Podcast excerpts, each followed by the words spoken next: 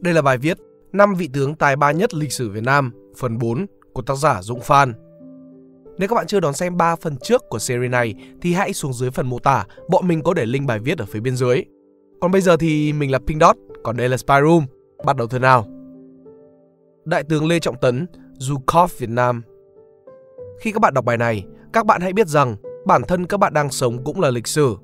Lịch sử đang đi qua và thế hệ bây giờ đang ít nhiều lãng quên con người mà tôi đang viết ra trong những dòng này. Nhưng hãy tin tôi đi, Đại tướng Lê Trọng Tấn là một trong những vị tướng giỏi nhất Việt Nam mọi thời đại. Một ngày nào đó, lịch sử sẽ dành cho ông những điều trang trọng nhất.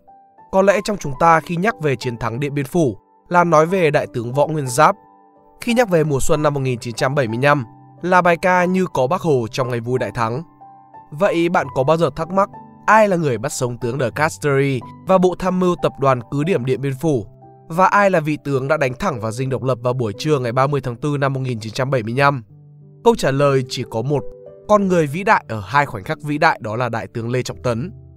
Áo bào đẫm thuốc súng bước vào thủ đô, lịch sử Việt Nam chỉ có hai người, Hoàng đế Quang Trung và Đại tướng Lê Trọng Tấn. Vị tướng lẫy lừng mà Chủ tịch Fidel Castro khi gặp ông đã hỏi, đây có phải là tướng đánh trận giỏi nhất Việt Nam hay không? Đại tướng Võ Nguyên Giáp là thiên tài quân sự, là vị chỉ huy vạch ra chiến lược đường dài, ngồi sau trướng định việc ngàn dặm. Con áo bào ra trận, đánh đông dẹp bắc, xông thẳng vào trận tiền, gầm thét giữa súng đạn là đại tướng Lê Trọng Tấn. Từ Nam ra Bắc, từ đồng bằng đến biên giới, cứ hễ chỗ nào khốc liệt là tướng Lê Trọng Tấn lại được cử tới để chỉ huy. Phải giỏi như thế nào, phải đánh trận như thế nào mới được như vậy. Việt Bắc, Sông Thao, Biên giới, Trung Du, Hòa Bình, Tây Bắc, Thượng Lào, Điện Biên Phủ, Bình Giã, Đông Xoài, Ba Giang, Bầu Bàng Dầu Tiếng, Mậu Thân, Đường 9 Nam Lào, Lam Sơn 719, chiến dịch Hồ Chí Minh, biên giới Tây Nam, tất cả đều in dấu sâu đậm của đại tướng. Chiến dịch hành quân Lam Sơn 719, đường 9 Nam Lào. Nếu thành công, đây sẽ là đòn chí mạng đánh vào Hà Nội, thậm chí còn có thể phát động tấn công ra miền Bắc. Nhưng chiến dịch quan trọng này thất bại vì hai người. Một người là thiếu tướng tình báo Phạm Xuân Ẩn. Thiếu tướng Ẩn hoàn toàn dựa trên suy luận khi ông phát hiện ra sự biến mất của một người trong quân đội và trở về nước ra đền sạm, để rồi suy luận ra một cuộc hành quân qua Lào. Và người kia là Đại tướng Lê Trọng Tấn, vị tướng dàn sẵn quân lực và pháo binh trong rừng rậm tại đường 9 Nam Lào để đón lỏng quân Việt Nam Cộng Hòa.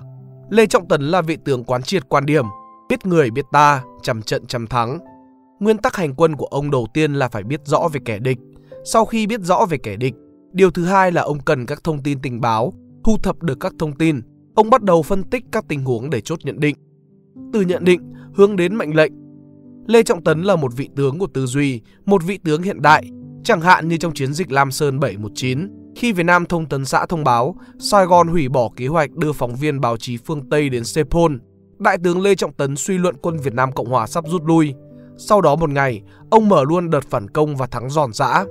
Khi đánh trận, ông tự đặt ra khẩu quyết cho bộ đội dưới trướng của mình, đó là vây, lấn, tấn, phá, triệt, diệt. Có thể nói, tướng Tấn có gì đó rất giống Hoàng đế Quang Trung. Hai người này đều theo trường phái hành quân thần tốc.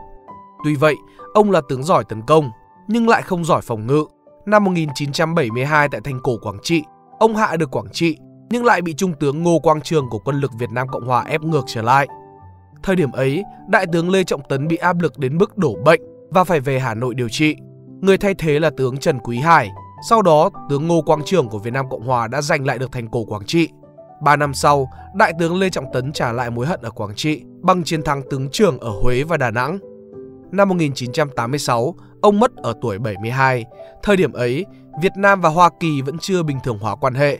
Vì vậy mà tạp chí New York Times dành hẳn một bài nói về đời ông. Vị tướng đặc biệt đã đánh bại chính họ trong ngày tháng tư cuối cùng. Ngày ông mất, đại tướng Võ Nguyên Giáp đã khóc rất nhiều. Khóc vì mất đi cánh tay phải của mình, khóc vì người bạn chiến đấu qua bao nhiêu năm lửa đạn đã ra đi, khóc vì sự cô đơn trong vòng vây chính trị. Nếu các bạn thích bài viết này, hãy like và share để ủng hộ chúng mình. Đừng quên bấm nút subscribe và nút chuông bên cạnh để không bỏ lỡ video nào bọn mình ra trong tương lai. Cảm ơn các bạn đã lắng nghe. Đây là Spy Room, còn mình là Pink Dot. See ya!